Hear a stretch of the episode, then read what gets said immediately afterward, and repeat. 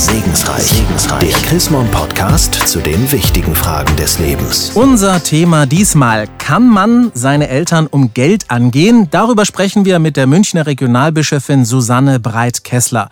Frau Breit-Kessler, beim lieben Geld hört bekanntlich die Freundschaft auf.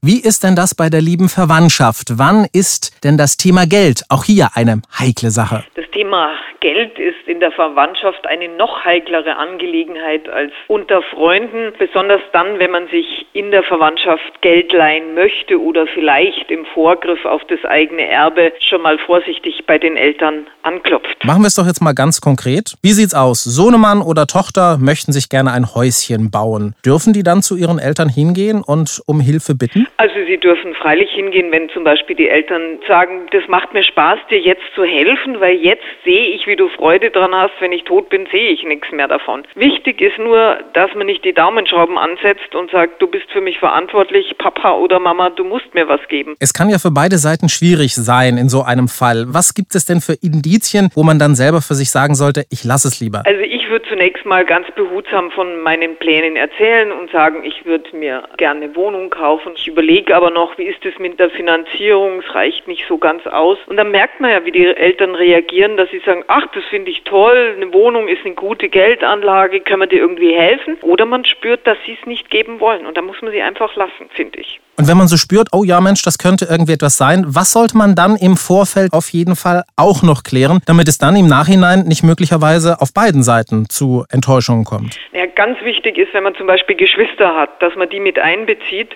und die Geschwister wissen, dass man da einen Vorschuss auf das Erbe schon bekommen hat. Und man sollte mit den Eltern selber klären, ob die eine Gegenleistung wollen, ob sie das Geld also zurückhaben wollen oder einen Teil des Geldes, ob sie Zinsen haben möchten oder nicht, weil nicht nur unter Freunden, sondern auch in der Familie wird es dramatisch, wenn es um solche Summen geht. Stichwort zurückbekommen. Manchmal ist es ja schon relativ schwierig, dann einfach nur auf die richtige Art und Weise Danke zu sagen.